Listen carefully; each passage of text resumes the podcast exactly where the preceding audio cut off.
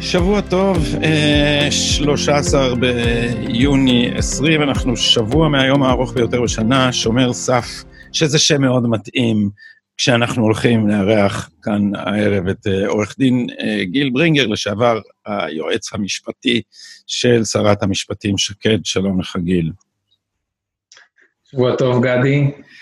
ולמי שלא מעודכן, למה אני חושב שהשם כל כך מתאים לשיחתנו, אולי כדאי שאני, מה שהבטח אותה, ולהראות את זה, אולי אתה מזהה, השילוח, כתבת שם מאמר. כן, זה מזכיר לי משהו.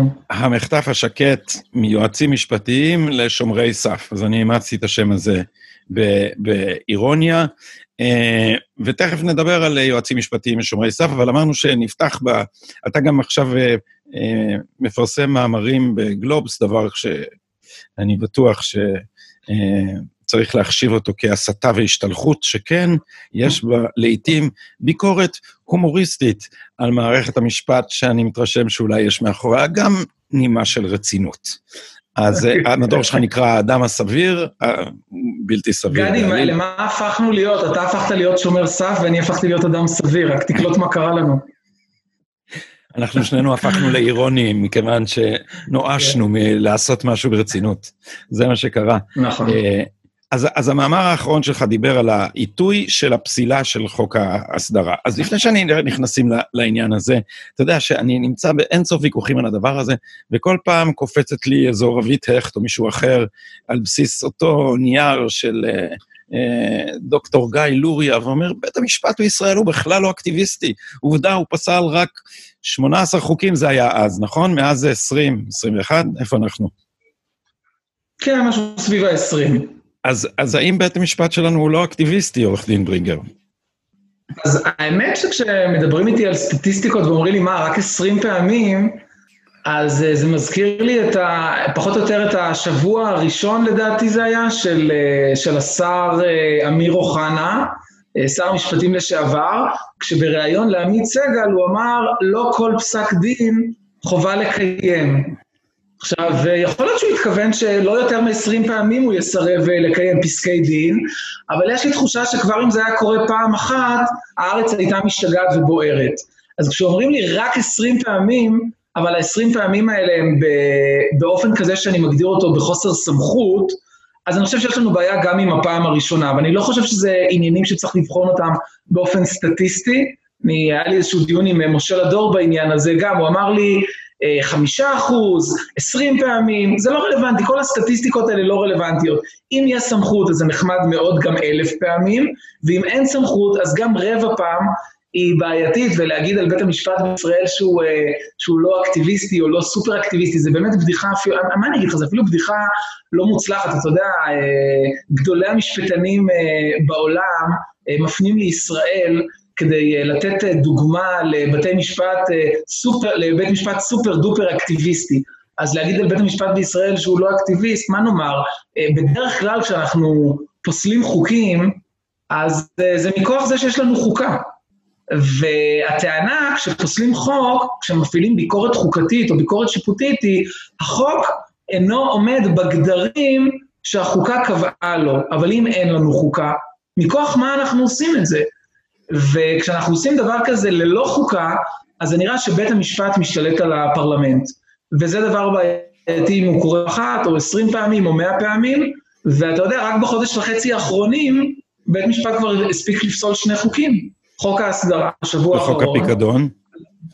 לפני 6 שבועות את חוק הפיקדון, כשחוק הפיקדון, אני רק מזכיר לך, למרות שאני יודע שאין צורך, שזה בעצם סבב 4 של פסילת חוקי הגירה. זאת אומרת, חוק ההסתננות נפסל 3 פעמים, וחוק הפיקדון הוא בעצם האפשרות, כן, חוק ההסתננות עסק בסיפור של איפה אתה שם את המסתננים, חוק הפיקדון ניסה לייצר איזשהו תמריץ כלכלי עבור המסתננים לצאת מהארץ באיזשהו שלב, וקבע שאחוז מסוים מהמשכורות שלהם, שהוא בעצם הפנסיה, הם יקבלו אותו רק כאשר הם עולים על המטוס חזרה. בשדה התעופה, כשהם עולים על המטוס חזרה, לא משנה לאן זה יהיה, לאפריקה או למקום אחר, שם הם יקבלו את הפיקדון. ואז הם מתמרץ אותם באיזשהו שלב גם לרצות לעזוב פה מתישהו. וזה אגב, זה חוק שהיה יוזמה של בית המשפט בעצם. הרי שכשבית המשפט פסל את חוקי המסתננים הראשונים שדרשו תקופות מאסר, נדמה לי שהשופטת פרוקצ'יה, אם אני זוכר נכון, המליצה על אמצעי יותר הומני, למשל תמריץ כלכלי. הלכו וניסחו תמריץ כלכלי, והנה, פסלו גם את התמריץ הכלכלי.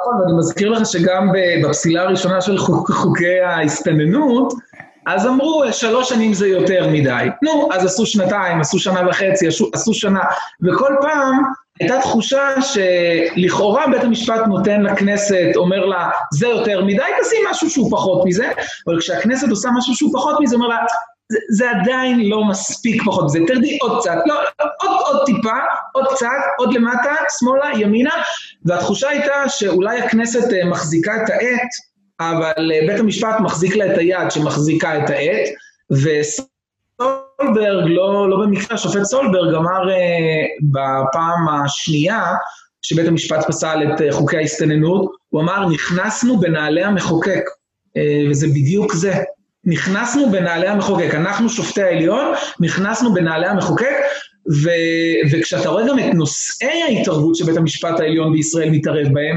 הגירה, זאת אומרת גבולות הארץ, תקציב, הפעלה של הצבא, גדר הפרדה, וכו' וכו' וכו', עסקאות כלכליות, כבר אנחנו לא מדברים על חקיקה ראשית, אלא גם על מתווה הגז בחקיקת משנה, ודברים מהסוג הזה, תקצוב של מוסדות תרבות, כן, רק לפני 3 שבועות נדמה לי, של מירי רגב, מלצר פוסל את שיטת תקצוב מוסדות התרבות ביהודה ושומרון, אז אתה רואה שמתעסקים בתרבות ובתקציב ובהגירה ובצבא, ועוד מעט התעסקו במי שאנחנו, ברגע שהתערבו בחוק יסוד הלאום, וכבר התערבו בשאלה של מי יהיה ראש ממשלה, אז כן, אז קשה לומר שבית המשפט בישראל הוא לא גדול האקטיביסטים, כי במקומות אחרים יש מושג כזה שנקרא דוקטרינת השאלה הפוליטית, ובית המשפט יודע לא ללכת למקומות האלה, אבל בישראל אין מקום להתאתר פנוי מיני, כמו שאומרים ביהדות,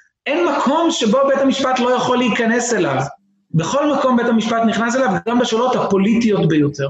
אז אני שומע, מכיוון שאני נמצא בוויכוחים האלה לא מעט, הייתי באחד הוויכוחים האלה במכון לדמוקרטיה, והייתה שם בין השאר נשיאת בית המשפט העליון בדימוס דורית בייניש. ואני אמרתי שאין מצב דומה למצב הישראלי בעולם, שבו לרשות השופטת יש... אין גבול לסמכות שלה, אין נושא שהיא לא לוקחת בו את זכות ההכרעה האחרונה, אבל אין מולה שום בלם ושום איזון. והטענה שהיא השמיעה בתגובה, ושאני שומע אותה באופן קבוע, כי זה ממש נהיה הטוקינג פוינטס של חסידי האקטיביזם השיפוטי, או מה שנקרא בשם יותר אירוני מהאדם הסביר ומשומר סף, דמוקרטיה מהותית, אין אירוניה גדולה מהשם הזה להשקפה האוליגרכית, אז הם אומרים, אבל תשמע, אתה משווה למקומות אחרים, אבל לנו אין חוקה, אז בגלל זה צריך בית משפט כל כך אקטיבי, כי אין לנו חוקה. כן, אז אם אין לנו חוקה, אז מכוח מה פוסלים, חוקים, ומכוח מה קובעים על דברים מסוימים שהם לא חוקתיים, ואתה יודע מה, אני לא חושב שמה שבית המשפט עושה היום, עוזר לנו כציבור, אני בעד חוקה אגב, אני בעד המודל האמריקאי, אני רוצה שיהיה לנו חוקה, אני רוצה שיהיה לנו בית משפט חזק, אני גם רוצה שהשופטים ייבחרו בהליך פוליטי, עם שימוע במה שמקביל לסנאט האמריקאי, שילוב של מחוקקת פלוס מבצעת, אני רוצה את הדברים האלה, את כל האיזונים האלה, אבל אני לא חושב שמה שבית המשפט עושה היום, כשהוא לוקח לעצמו סמכויות ומרחיב מושגים ומרחיב את הסמכויות שכן יש לו, אני לא חושב שזה משכנע אותנו כציבור לרצות לעשות חוקה יום אחד.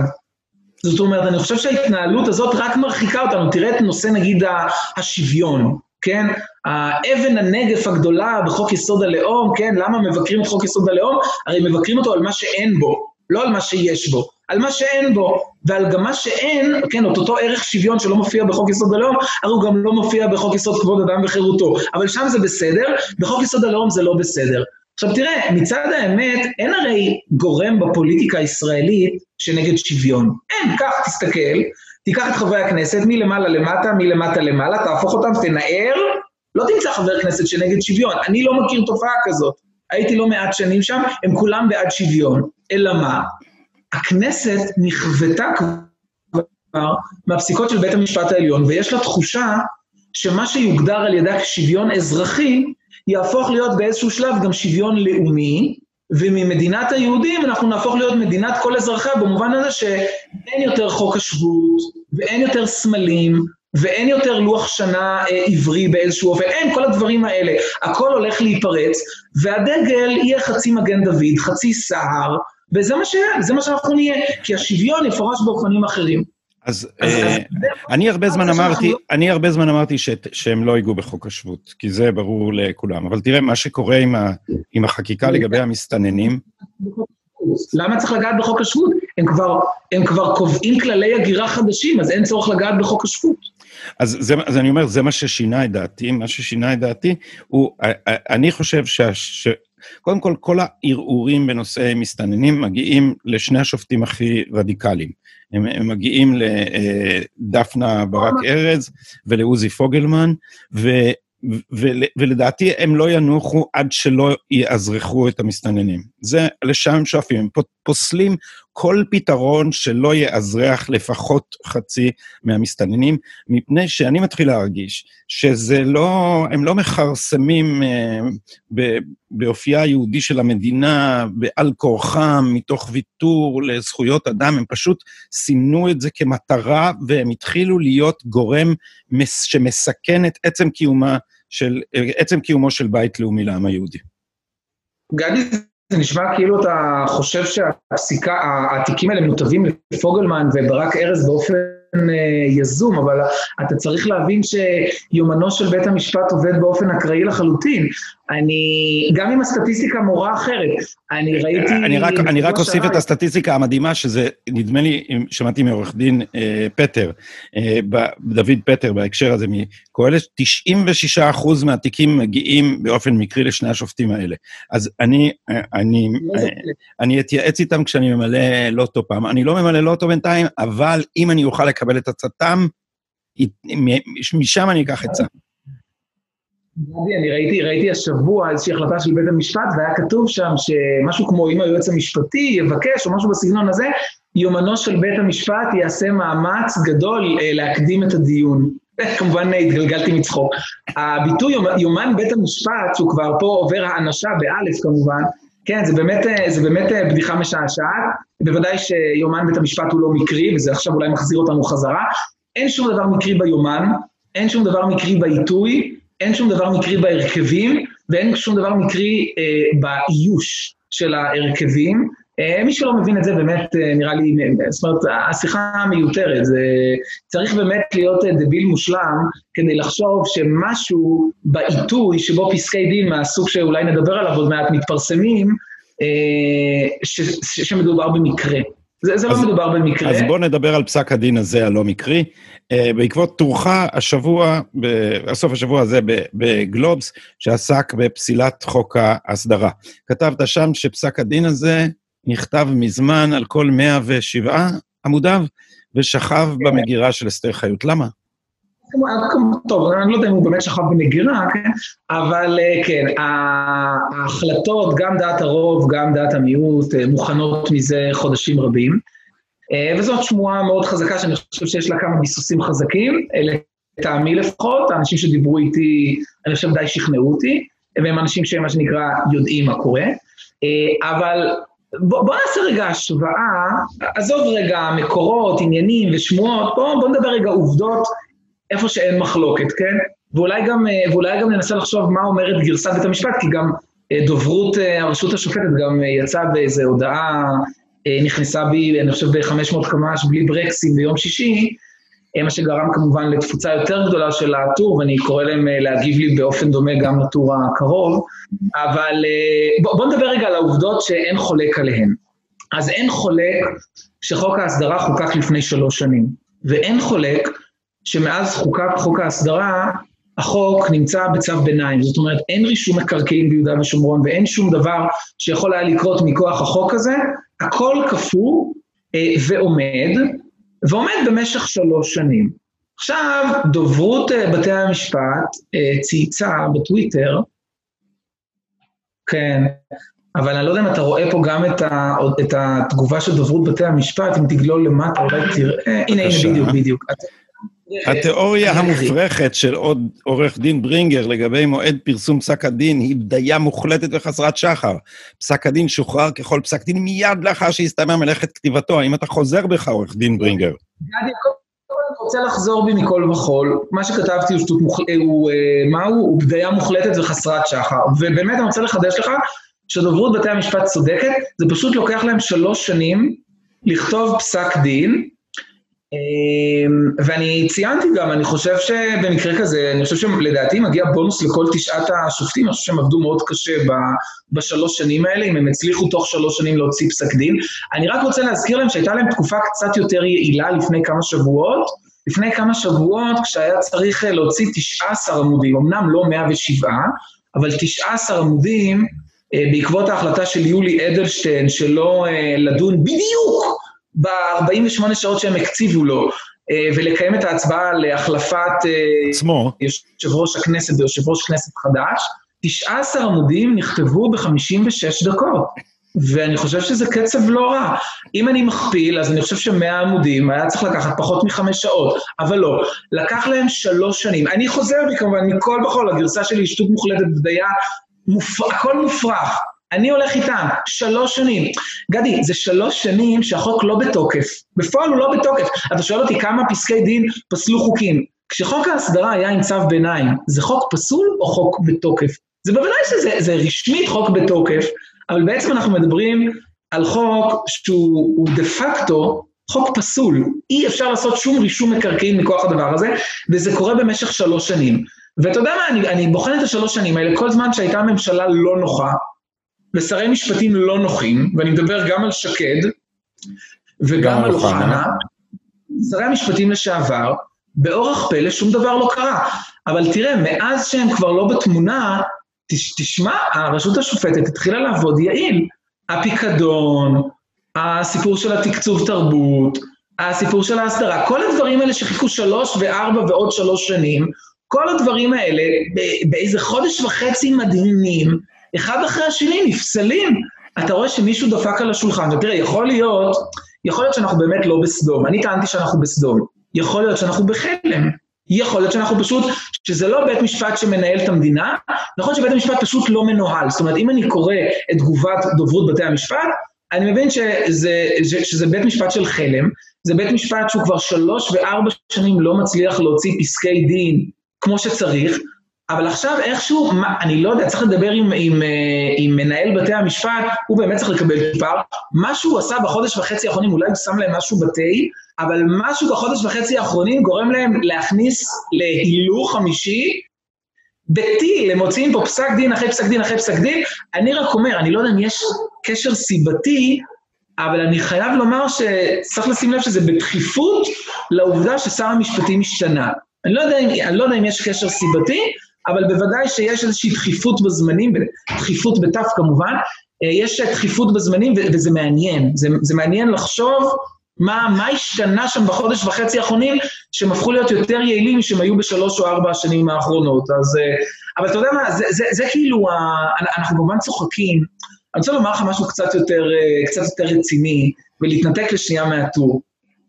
הזמן, מוטיב הזמן, הפך להיות משאב של בית המשפט. עכשיו, אני אתן לך כמה דוגמאות קטנות לעניין הזה, והכל דברים מפורסמים, לא שום דבר שאני פה מספר לראשונה. לפני כמה שנים פרש השופט אורי שוהם מבית המשפט העליון. בפרישתו הוא זיקה, פסק הדין האחרון שלו, אתה יודע, זה מקובל שכששופט פורש, אז כדי לעשות מסיבה, שוחטים כבש. אבל מכיוון שזה שופטי עליון, הם מכובדים, הם לא, אתה יודע, הם לא שוחטים סתם כבש, אז הכבש כל פעם הוא כבש אחר, פעם הכבש ששוחטים זה חוק של הכנסת, פעם הכבש ששחטו זה היה הרשעה בפלילים, פעם זה תקנה, פעם זה צו, כל פעם שוחטים כבש אחר, וזה כאילו מכבד את השופט שבפרישתו הוא משאיר חותם. הוא עלה בשערה השמיים, כמו אליהו הנביא, הוא לא, אתה יודע, הזדקן לאיתו, הוא עולה בשערה השמיים במרכבת אש, הוא עולה למעלה, שואלים אותו מה עשית, הוא אומר, הנה בבקשה, אני עכשיו למטה פה פסלתי חוק שלם של הכנסת, מכובד, בוא תיכנס פה יפה מאוד, תיכנס לדלת מזהב. אז כל אחד עושה איזה משהו כשהוא פורש ושוחט איזה כבש. אורי שהם החליט לשחוט את הכבש של הרשעתו של אדם בשם חייבטוב, נדמה לי אלישה חייבטוב, הבן אדם הזה הורשע ברצח, וישב 12 שנים בכלא. שבוע נדמה לי, לפני שאורי שוהם פרש מכס השיפוט, יצאה הודעה מטעם אותה דוברות הרשות השופטת, שהשופט אורי שוהם עומד לפרוש, והתיק האחרון שלו יהיה התיק של חייבטוב. מה זאת אומרת? אדם הורשע, מה זה ערעור? זה פתיחה מחדש של המשפט? כן, היה ערעור על ההרשעה שלו, והודיעו ימים לפני הפרישה של אורי שוהם, כן, המסיבה תתרחש ביום זה וזה, בשעה זו וזו, אז הודיעו גם, והוא יפרוש בפסק דין חייבטוב. כשהגיע מועד הפרישה, מה התגלה? שמדובר בזיכוי מהדהד. זאת אומרת, חייבטוב שלנו זוכה מרצח, ושוחרר באופן מיידי, אחרי 12 שנה של ישיבה בכלא, שוחרר מבית הכלא, תראה מה זה. ונשאלת השאלה, אני שואל את השאלה, האם אתה אורי שוהם, זה לא שאלה שרק אני שאלתי, ידעת שבוע לפני שאתה הולך לזכות אותו? זאת אומרת, יכול להיות שבגלל הסידורי פרישה וסידורי המסיבה, יחד עם הבורקס והקרוב הסגול והפלטת ירקות, גם סידרת פסק דין מזכה לחייבטוב, שאין לי ספק אגב שכמובן הוא חשב לזכות אותו כי ראוי היה לזכות אותו, אבל יכולת לזכות אותו שבוע לפני, ולא עכשיו להכניס אותו למצב שהוא יושב עוד שבוע בכלא על רצח שהוא לא ביצע, אבל חשבת שנכון יותר לפרוש בזיכוי של רצח? אז זה סוג של דוגמה שאתה רואה כל פעם בפרישה של שופטים. אבל זה דוגמה שנראית לי שולית, למשל ביחס לדבר שאפילו אנשים שלא עוסקים באופן מקצועי במשפט יכלו לשים לב אליו, כי הם יכלו לראות את העמוד הראשון של ידיעות, שבאמצע השיבה לרבין התבצעה מהפכה החוקתית. זאת אומרת, אהרון ברק פסל את החוק הראשון, כשמיד אחרי שרבין ירצח ואיש לא שם לב. הסאונד שלך יורד כשאני מדבר, אז כן, שוב. אני אומר, במזרחי עוד לא הייתה פסילה, בפועל ב-95, הפסילה הראשונה הייתה רק ב-97, אבל במזרחי אתה צודק, שם מונחה התשתית התיאורטית והמשפטית לראשונה, שקבע שחוקי היסוד הם עליונים על חוקי הכנסת, במובן זה שניתן לפסול את החוקים. מימשו את זה שנתיים לאחר מכן. אתה צודק בעניין הזה, ואני אגיד לך עוד דבר, אתה שם לב גם בפסיקות ביטחוניות, שהרבה פעמים לא עושה טוב לביטחון של ישראל, אתה שם לב שבדרך כלל הן לא מתפרסמות כשהאנשים מתפוצצים ברחובות. תשים לב, נגיד בג"ץ העינויים, כן, ב-99 נגיד. הפסיקות הכי קשות לביטחון מדינת ישראל מחכות זמן מסוים. זה קשור עוד פעם, זה קשור בעובדה שבית המשפט מנהל את משאב הזמן. הזמן הפך להיות משאב אסטרטגי של בית המשפט. הוא לא כמו בארצות הברית, נגיד עושה ניקוי שולחן בסוף שנה. אתה יודע, אריאל בנדור נדמה לי, פרופסור אריאל בנדור ודוקטור שוקי סגב, הם כתבו הרבה על הסיפור הזה של עתירות דייביסיטר, או עתירות שמרטפות, עתירות שאף פעם בית המשפט לא מסיים לטפל בהם, הוא כל הזמן מבקש עוד איזה צטל, ובואו תחזרו אליי, ובעוד 4 חודשים תחזרו לדווח לי, וכו' וכו' וכו'. הוא כמו איזה ג'אגלר כזה, כל הזמן יש המון המון המון כדורים באוויר, והוא מחליט מתי הוא יעשה משהו עם העניין הזה, ואני אומר במובן הזה, וזה מובן יותר עמוק, בית המשפט הישראלי, בית המשפט העליון בישראל, כל הזמן יש לו כדורים של פסיקה, והוא מחליט מתי הוא מוציא, מתי הוא מכניס, מתי הוא מפרסם, באיזה ממשלה נוח, תחת איזה שר משפטים, כן נוח עכשיו, לא נוח עכשיו, איך הכנסת תגיב לעניין הזה, אולי כדאי לחכות, וזה אני חושב הנקודה המרכזית, אתה יכול לקרוא את זה בספרים, נגיד, של נעמי לויצקי בעליונים, אתה תראה איך, נגיד, חוק איחוד משפחות, או כל הפסיקות המפורסמות, איך תפרו שם באופן ממש, בתפירה מדויקת מאוד, איך יצרו רוב, חיכו שהשופטת ההיא תפרוש, במקומה ייכנס שופט אחר, ואז הנשיאה תוכל להיות בעד, אבל בעצם התוצאה תהיה נגד, או היא תהיה נגד, אבל התוצאה תהיה בעד, וכו' וכו' וכו'. אתה רואה תפירה עדינה, אז אל תקשיב לי, ותקשיב לנעמי לויצקי, היא כן יודעת משהו. הבנתי. נושא אחרון שעל הפרק, אני רוצה לחזור למקום שבו התחלנו, ולמאמרך המחטף השקט. אתה... בוא תגיד מה התזה הכללית, כדי שנבין את מושג שומר הסף, למען יטיבו מאזיננו להבין את המדיום שלי, כן. אז אני ממש אשתדל להגיד את זה בקצרה, בסוף זה סובב שני מושגים, אתוס ומיתוס. באתוס, אז אנחנו צריכים לומר שהייעוץ המשפטי היום והפרקליטות, שנמצאת תחת הייעוץ המשפטי, האתוס שלהם הוא שאין להם לקוח אמיתי. פשוט אין להם לקוח ממשי. מה שאנחנו בדרך כלל תופסים שהיועץ המשפטי לממשלה, בטיפשותנו, כן? אבל שהוא היועץ המשפטי לממשלה, אז מה מסתבר? קודם כל שהוא לא יועץ, ובית הוא גם לא לממשלה. הוא קובע קביעות עבור הציבור, הוא רואה את עצמו, אם תשאל אותו, האתוס השירותי שלו, זאת אומרת, איך הוא תופס את התפקיד שלו, הוא לא עובד אצל הממשלה, הממשלה היא לא הלקוח, הוא לא עורך הדין שלה, והיא לא הלקוחה שלו, הוא עובד אצל הציבור, אצל האמת, אצל הצדק, אצל האינטרס הציבורי, שם הוא עובד. אבל הוא עובד לא אצל הציבור הממשי, כלומר לא אצל הציבור שמביע את בחירתו על ידי זה שהוא בוחר נציגים, אלא הציבור המופשט. זאת אומרת, מה שהם הצליחו לעשות החברים האלה, זה להמציא אינטרס ציבורי מופשט, שהם גוזרים אותו, תשמע, אהרון ברק היה פשוט יותר בוטה. אז הוא אמר, שהסרגל שלפיו הוא מכריע, הוא דעתו של הציבור הנאור. אז האנשים האלה נכנסו בנעליו של רוסו, והם שופטים על פי מה שהציבור היה צריך לרצות לפי דעתם, לא על פי מה שהוא רוצה בפועל. אבל המאמר שלך ממש מתעד את העובדה שהאנשים האלה התחילו בתור, שהתפקיד הזה התחיל בתור תפקיד ייעוצי, והוא נעשה בפועל, הם נעשו הבוסים של השרים. וזה קורה בדיוק בגלל החוליית מעבר שאתה תיארת, זאת אומרת, בגלל האתוס שאני תיארתי, זאת אומרת, אין לקוח ממשי, בגלל חוליית המעבר שלך, שהלקוח הוא הציבור, אבל לא הציבור הממשי, כן? לא רצון הכלל שרוסו מדבר עליו, אלא הרצון הכללי, איזשהו זרם תודעה שהיה ראוי שיחבר בין כל הנקודות בציבור, ואתה יודע, את הביקורת שאתה משמיע על מה זה הציבור הנאור, משמיעים אנשים שנמצאים בשמאל, כן? משמיעים מני מאוטנר, דן אבנון, זאת אומרת, הם ידעו לומר מהו אותו ציבור נאור שבשמו מדבר, לנדוי כמובן, אבל לנדוי זה קטגוריה אחרת, מי הוא אותו ציבור נאור שבשמו מדבר השופט ברק. ברגע שאתה מתנתק מהלקוח, ברגע שאתה מדבר על הציבור, אבל מתנתק מהציבור הממשי, ומדבר על איזשהו ציבור מופשט, כאן מתחיל להתפתח המיתוס של שומר הסף. זאת אומרת, כאן אתה מתחיל להגיד, אני מגן על הלקוח שלי, שהוא הציבור המופשט, ובפני מי אני מגן עליו?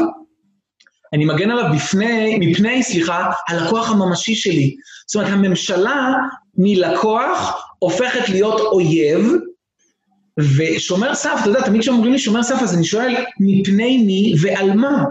אז אתה מגן, על מה הם מגנים? הם מגנים על איזושהי תפיסה של אינטרס ציבורי, שמצויה בין שני האוזניים, בין שתי האוזניים שלהם. זאת אומרת, איך שהם תופסים את האינטרס הציבורי, זה האינטרס הציבורי. זה לא האינטרס של הציבור, זה האינטרס הציבורי. זה לא רצון הכלל, זה רצון הכללי. ואז כל המערכת וכל המשאבים מופנים כנגד הממשלה. הממשלה הופכת להיות איזשהו מקור לסכנה, לשרירותיות, לשחיתות, להחלטות לא מידתיות, לא סבירות, כל הדברים האלה. רוח החוק מנצחת את החוק, הלקוח המופשט מנצח את הלקוח הממשי, ואז המיתוס שלהם הוא מיתוס של שומר סף, ומספרים סיפור, כאילו מה זאת אומרת, מאז ומעולם כך היה, אבל באמת צדקת, ובמאמר שלי אני מתאר, מפרשת הגרנט ב-62, עבור בוועדת שמגר, עבור בוועדת אברמוביץ' בשנות ה-2000, רק לפני עשור, בכל ועדה ציבורית שישבה על הנושא הזה, נקבע שוב ושוב ושוב. הוא משרת, היועץ המשפטי משרת את הממשלה, והממשלה רשאית לסטות מעמדתו, היא מצאה סיבה לכך, מעמדתו של היועץ המשפטי לממשלה. הרי מה שקורה היום, זאת בדיחה, זה שכשאנחנו מגיעים לבית משפט, גדול הפושעים, כן, גם אם אני אבצע פשע נגד האנושות, עדיין יהיה לי את יומי בבית המשפט. היצור המשפטי, היחיד שאין לו את יומו בבית המשפט, זו ממשלת ישראל, או כל שר משרי הממשלה. וכשהוא יבוא לבית משפט וירצה לטעון איזושהי טענה בעתירה נגדו, בסוף לא תשמע עמדתו. תשמע עמדתו של היועץ, כי היועץ לא רואה את תפקידו כמי שצריך להניח לו ייצוג בבית משפט. הוא לא מייצג את השר, השר הוא איזשהו לקוח ממשי, אבל הוא עובד אצל הלקוח המדומה, הוא עובד אצל רצון הציבור באופן כללי, זה שהוא מעולם לא פגש, אבל היה ראוי שיהיה. אז אולי כדאי להזכיר בהקשר הזה לאלה שהם מצויים פחות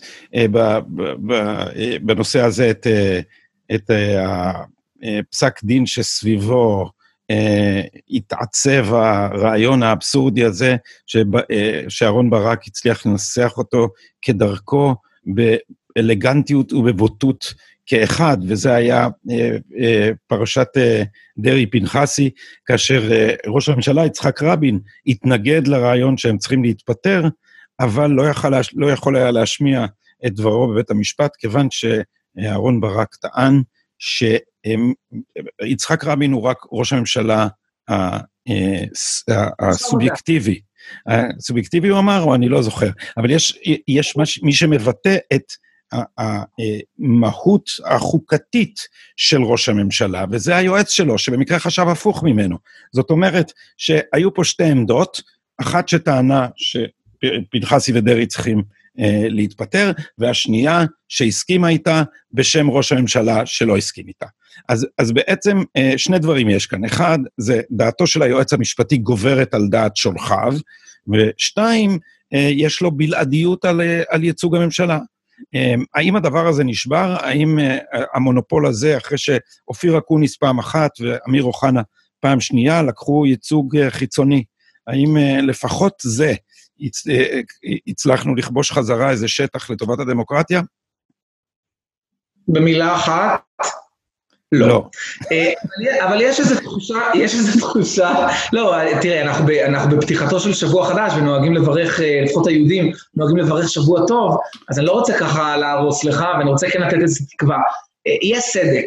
זאת אומרת, השופט אלק שיין, שני דברים, אמר, תראו, אני לא רואה את הסיפור הזה שדעתו של היועץ המשפטי לממשלה מחייבת את הממשלה, במובן הזה שדעת הממשלה לא תשמע אצלי בבית המשפט, באולם בית המשפט וכולי, אני לא חושב שזאת הלכה. כלומר, אם זאת תהיה הלכה, זאת אומרת, אם אנחנו באמת נשב אי פעם, אתה הזכרת את דרי פנחסי, אבל שיין אומר, בדרי פנחסי זה היה איזה עניין אגבי, זה חזר אחרי זה בחוות שקמים ובעוד פסקי דין, אבל הוא אומר, אבל מעולם לא ישבנו, אנחנו 15 שופטים, או כל הרכב אחר של בית המשפט העליון, מעולם לא ישבנו לנקודה הזו. זה תמיד היה אגב איזושהי סוגיה אחרת, ולכן מה שנקרא אוביטר, זה אמרת אגב, זה לא הרציו, זה לא האסנס של פסקי הדין, מה שנקרא, כשנחליט, אני גם מוכן לקבל על עצמי את ההלכה הזאת, אבל לדעתי אין כרגע הלכה, אבל יותר משעשע, שיין, מכיוון שהוא לא רק אינטליגנטי, אלא גם אדם שעשע מאוד ומצחיק, אז הוא שאל את נציגי מחלקת בגצים, בחלק מהפרשות האלה, גם בפרשה של אקוניס, אבל זה נדמה לי גם היה בפרשות של כחלון, גם ביחס למחס על הטבק, לגלגול, וגם ביחס למחיר החלב המפוקח, כשמחלקת בגצים לא הסכימה לייצג את העמדה האותנטית והאמיתית, של השר משה כחלון, שר האוצר, אלא ייצגה את מה שמכונה עמדת שר האוצר, שים לב, המוסדי. כן, יש מהותי, יש דמוקרטיה מהותית, ויש שר האוצר מוסדי. אז שאלו שם, מה זאת אומרת מוסדי? זאת אומרת שהשר משה כחלון, הבשר ודם, זה שאפשר לצבות אותו ולעשות לו ככה, אז הוא באמת נגד העמדה שעכשיו תושמע בבית משפט. אבל שר האוצר המוסדי, היה ראוי לו, שהוא דווקא יסכים עם איך שמחלקת בגצים מייצגת אותו כרגע בבית משפט. אז אני מציע לך מונחים יותר מדויקים. אני מציע ככה, כי אני חושב שאובייקטיבי, מה שאמרתי קודם, זה לא היה מה שברק השתמש. אבל אם הוא לא השתמש, אני רוצה להציע מושגים שלדעתי יעבדו. צריך להגיד, שר האוצר האקראי, לעומת שר האוצר המהותי. כי שר האוצר האקראי זה מי שבמקרה נכנס לתפקיד הזה, אבל שר האוצר המהותי זה מהות התפקיד. איך אני בברקית? עובד, לא? יש פה מישהו שמסתובב לנו פה בין הרגליים, מפריע טיפה למהות, אבל זה בסדר, אנחנו נחכה, לפעמים 3-4 שנים עד שהוא יתחלף, ואז נוכל לעבוד עם שרי משפטים מהותיים, או ראשי ממשלה מהותיים, בינתיים זה שרי משפטים או ראשי ממשלה אקראיים, אז אתה צודק. אבל שיין שאל באחת הפרשות האלו, הוא שאל את מחלקת הבג"צים, הוא אמר לה ככה, תראי, יש פה, הוא שאל את זה נדמה לי בפרשה של אקוניס, הוא אמר, אני לא כל כך מצליח להבין איך הגענו למצב שאתם אצלי בבית המשפט. זאת אומרת, יש פה עותרת, פרופסור יעל אמיתי, שטוענת שאופיר אקוניס טעה, ופעל בחוסר סבירות. מצד שני, יש לי פה את מחלקת בגצים שאומרת, צודקת העותרת, באמת השר אקוניס פעל בחוסר סבירות. אז למה אתם צריכים אותי? כולם מסכימים, נכון? העותרת והמשיבה מסכימים. איך יצא שהגעתם לאולם בית המשפט? אז יכול להיות שיש משמעות לעובדה שהשר עצמו, זאת אומרת שהוא המשיב האמיתי בעתירה הזאת, יכול להיות שיש מושג כזה של שר המדע, יכול להיות שזה רלוונטי באיזושהי צורה, או כמו שפרופסור יואב דותן מהעברית שאל פעם, האם יש משמעות לעובדה של השר אקוניס יש איזה צטע לבקיס שכתוב בה, הוא כתב את זה בבלוג המרצים של העברית, האם יש משמעות לזה שיש לו איזה צטע שכתוב אתה ממונה להיות שר? יש משמעות לצאת על איזה, לפתקה הזאת שמופיעה אצלו בכיס, או שאין לה כל משמעות? כי זה נראה, אם אני מבין מה שקרה באולם של בית המשפט של שטיין, שאין לה משמעות, וזה מה ששטיין שאל בהרבה מאוד הומור, אבל עם הרבה מאוד חידוד של הנקודה. רק תגיד במילה אחת על מה הייתה הפרשה לטובת מי שלא יודעים, על הפסילה של יעל אמיתי. פרופסור יעל אמיתי, ללא כל מחלוקת בעניין, קרא לסרבנות גיוס, זאת אומרת, השתתפה בעצומה שקראה לסרבנות גיוס, לדעתי לפני כעשור. השר אקוניס, הייתה שאלה אגב אם היא עדיין קוראת לסרבנות גיוס או לא, זה מסוג הדברים שאנחנו לא נדע כי בגלל צורת הייצוג של השר אקוניס בבית המשפט, הייתה טענה שעדיין, יש טענה שלא, לא נכנס לזה, זה יכול להיות בזה מחלוקת, אבל השר אמר, מי שקרא לסרבנות גיוס, מבחינתי לא יכולה להיות נציגה שלי באיזושהי ועדה בינלאומית. ומבחינתי שיקולים ערכיים, אגב, הוא הלך על פי עמדה מאוד מוכרת של פרופסור יצחק זמיר, אצלו שיקולים הערכיים הלכו לכיוון אחד, אבל אצל השר אקוניס השיקולים הערכיים הלכו לכיוון קצת יותר ציוני, אז הוא אמר, אצלי מי שקוראת לסרבנות גיוס לא יכולה להיות נציגה שלי, אני חושב שבהתחלה השר אקוניס עשה טעות ואמר שזה אולי אפילו מבחינה פלילית וכולי, אבל אחרי זה קצת איפסו אותו, והוא הבין שהוא צריך לדבר לא על הנושא הפלילי, אלא רק על הנושא הערכי, ועמד על כך שמבחינה ערכית, מי שקרא לסרבנות גיוס, לא תהיה נציגה שלו, ועל זה הייתה עתירה, ובאופן מאוד מפתיע, השופטים נתנו לו לדבר, אז אמנם לא בדיוק, בהתחלה הוא לא הגיע עם טיעון בכתב, וכו' וכו' וכו', אבל נתנו לו לדבר, היה שם מחזה מדהים בבית המשפט, כששטיין שאל את אנר הלמן, ראש מחלקת הבגצים, את מי אדוני מייצג? ואנר הלמן אמר, עורך דין הלמן אמר, את שר המדע, אופיר אקוניס, ויצא ששר המדע זה האקראי, הבשר ודם, זה שהוא היום פה ומחר שם, אז הוא במקרה קפץ ואמר, הוא לא מייצג אותי, אבל אנר הלמן לא התבלבל לרגע, התעשת ואמר, אני כן מייצג אותו. וכאן אנחנו עדים לתופעה הזאת של יחסים שבין שר ומחלקת בגצים, שהם קצת מזכירים, גדי, מכיוון שאתה קצת יותר זקן ממני, אז אתה בטח תזכור את המופעים האלה שהיו לילדים של פתאום שמפעיל בובה. מה זאת אומרת? אני עשיתי את המופעים האלה, גיל. אוקיי. כן. אז אתה בוודאי יודע, אני לא אחדש לך, אני מקווה שאתה יושב טוב, זו לא הבובה שמדברת. זאת אומרת, זה נראה שהבובה מדברת, היא אפילו ככה עושה עם השפתיים, אבל בעצם זה קולות שיוצאים מהבטן של מחלקת הבגצים, והבובה, בא היא של ישראל, היא כאילו מזיזת השפתיים, היא כאילו מעבירה עמדות, תשובות המדינה, היא כאילו מעבירה אותם לבית המשפט, זה נראה שזאת עמדת הממשלה, זו לא עמדת הממשלה, זו עמדה של מי שמפעיל את הבובה, של אותו פתאום, הפתאום הוא מחלקת הבגצים, אז זה, לא יודע איך לקרוא לזה, השפתיים, שפתי הממשלה, אך הכל קולה של מחלקת הבגצים. קולה של האוליגרכיה המשפטית. שאלה אחרונה לסיום, גיל, יש מה לעשות? יש תקווה מהמצב הזה שהדמוקרטיה הישראלית הולכת ומאבדת דם לטובת האוליגרכיה המשפטית? אני חושב שכן, אני מאוד אופטימי. אני חושב אגב שבחלק מהסוגיות שדווקא עליהן לא דיברנו היום. עד עכשיו כל מה שאמרת היה בלשון סגי נהור. גם זה? גם האופטימי? לא. אוקיי. לא, אני אופטימי באמת. תמיד בשאלת הסיום אני אומר את האמת. אז פה אני אומר, אני באמת אופטימי, ואני אגיד לך למה אני אופטימי. אני אופטימי כי דווקא בכמה וכמה נושאים שלא דיברנו עליהם, כמו מכרזים בפרקליטות, גוף ביקורת על הפרקליטות, דברים מהסוג הזה, שהם אחראים בהרבה מאוד מובנים ובהרבה מאוד הקשרים למונוליטיות של הגופים האלה. תשמע, המטרה בסוף, אני נגד לחנך בני אדם, זאת אומרת, בני אדם מבוגרים. אלה המחשבות שלהם, זה האמונות שלהם, אני נגד לפטר אותם, ואני נגד לשלוח אותם לגולגים או לחינוך מחדש, חס וחלילה, אני כמובן אומר את זה בצחוק. זה, מה שצריך זה לגוון, זאת אומרת, אני לא אומר בצחוק שלא צריך לשלוח, מה שאני אומר שצריך לגוון את מערך הפרקליטות, וצריך לגוון את מערך הייעוץ המשפטי לממשלה, צריך לפתוח את המכרזים, צריך לאפשר עליהם ביקורת, צריך לתת סמכויות אמיתיות לנציב דוד רוזן, שלכאורה מבקר את הפרקליטות, אבל לא באמת נותנים לו שיניים לדבר הזה. בסוגיות האלה, אין הבדל בין ימין לבין שמאל. כן? יעל גרמן, צריך להגיד את האמת, במובנים רבים, כאילו עקפה את היוזמות שלנו, כן? יעל גרמן ממרד, שאחרי זה הייתה ביש עתיד וכולי, אני אומר את זה ממש לשבחה. היא הייתה יותר בעד גוף ביקורת על הפרקליטות, יותר מכמעט כל חבר כנסת שאני מכיר. זאת אומרת, אנשים מבינים שזה לא עניין של ימין ושמאל בהרבה מאוד סוגיות. אני חושב שבחלק מהסוגיות, לצערי, בגלל שצד פוליטי נהנה מהמצב כרגע, או לחילופין, בגלל שהם נלקחו בשבי של הכן ביבי לא ביבי, אז קשה מאוד לאנשים להשמיע את עמדתם האמיתית, אבל אני יכול לספר לך, זה כאילו רק בינינו, נכון? אף אחד לא באמת רואה את הקטע הזה. ודאי, ודאי.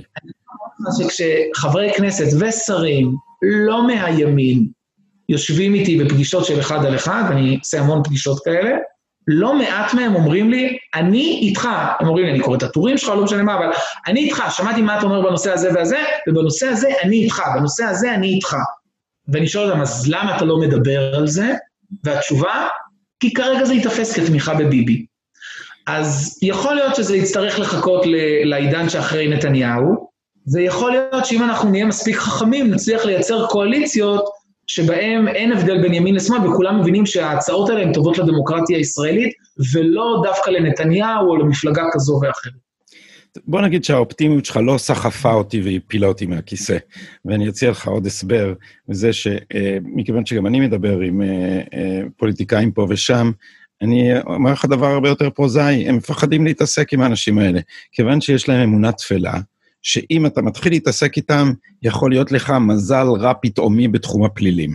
האמונה הזאת, כמו שאתה יודע, יש לה על מה להתבסס. מה? אני אומר, זה אמונה תפלה שמגובה בסטטיסטיקות.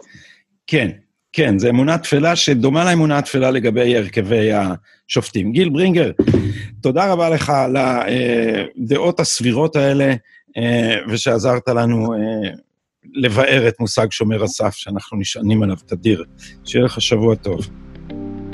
תודה גדי, ותמשיך לשמור סף. אני על זה. לילה טוב. ביי, להתראות.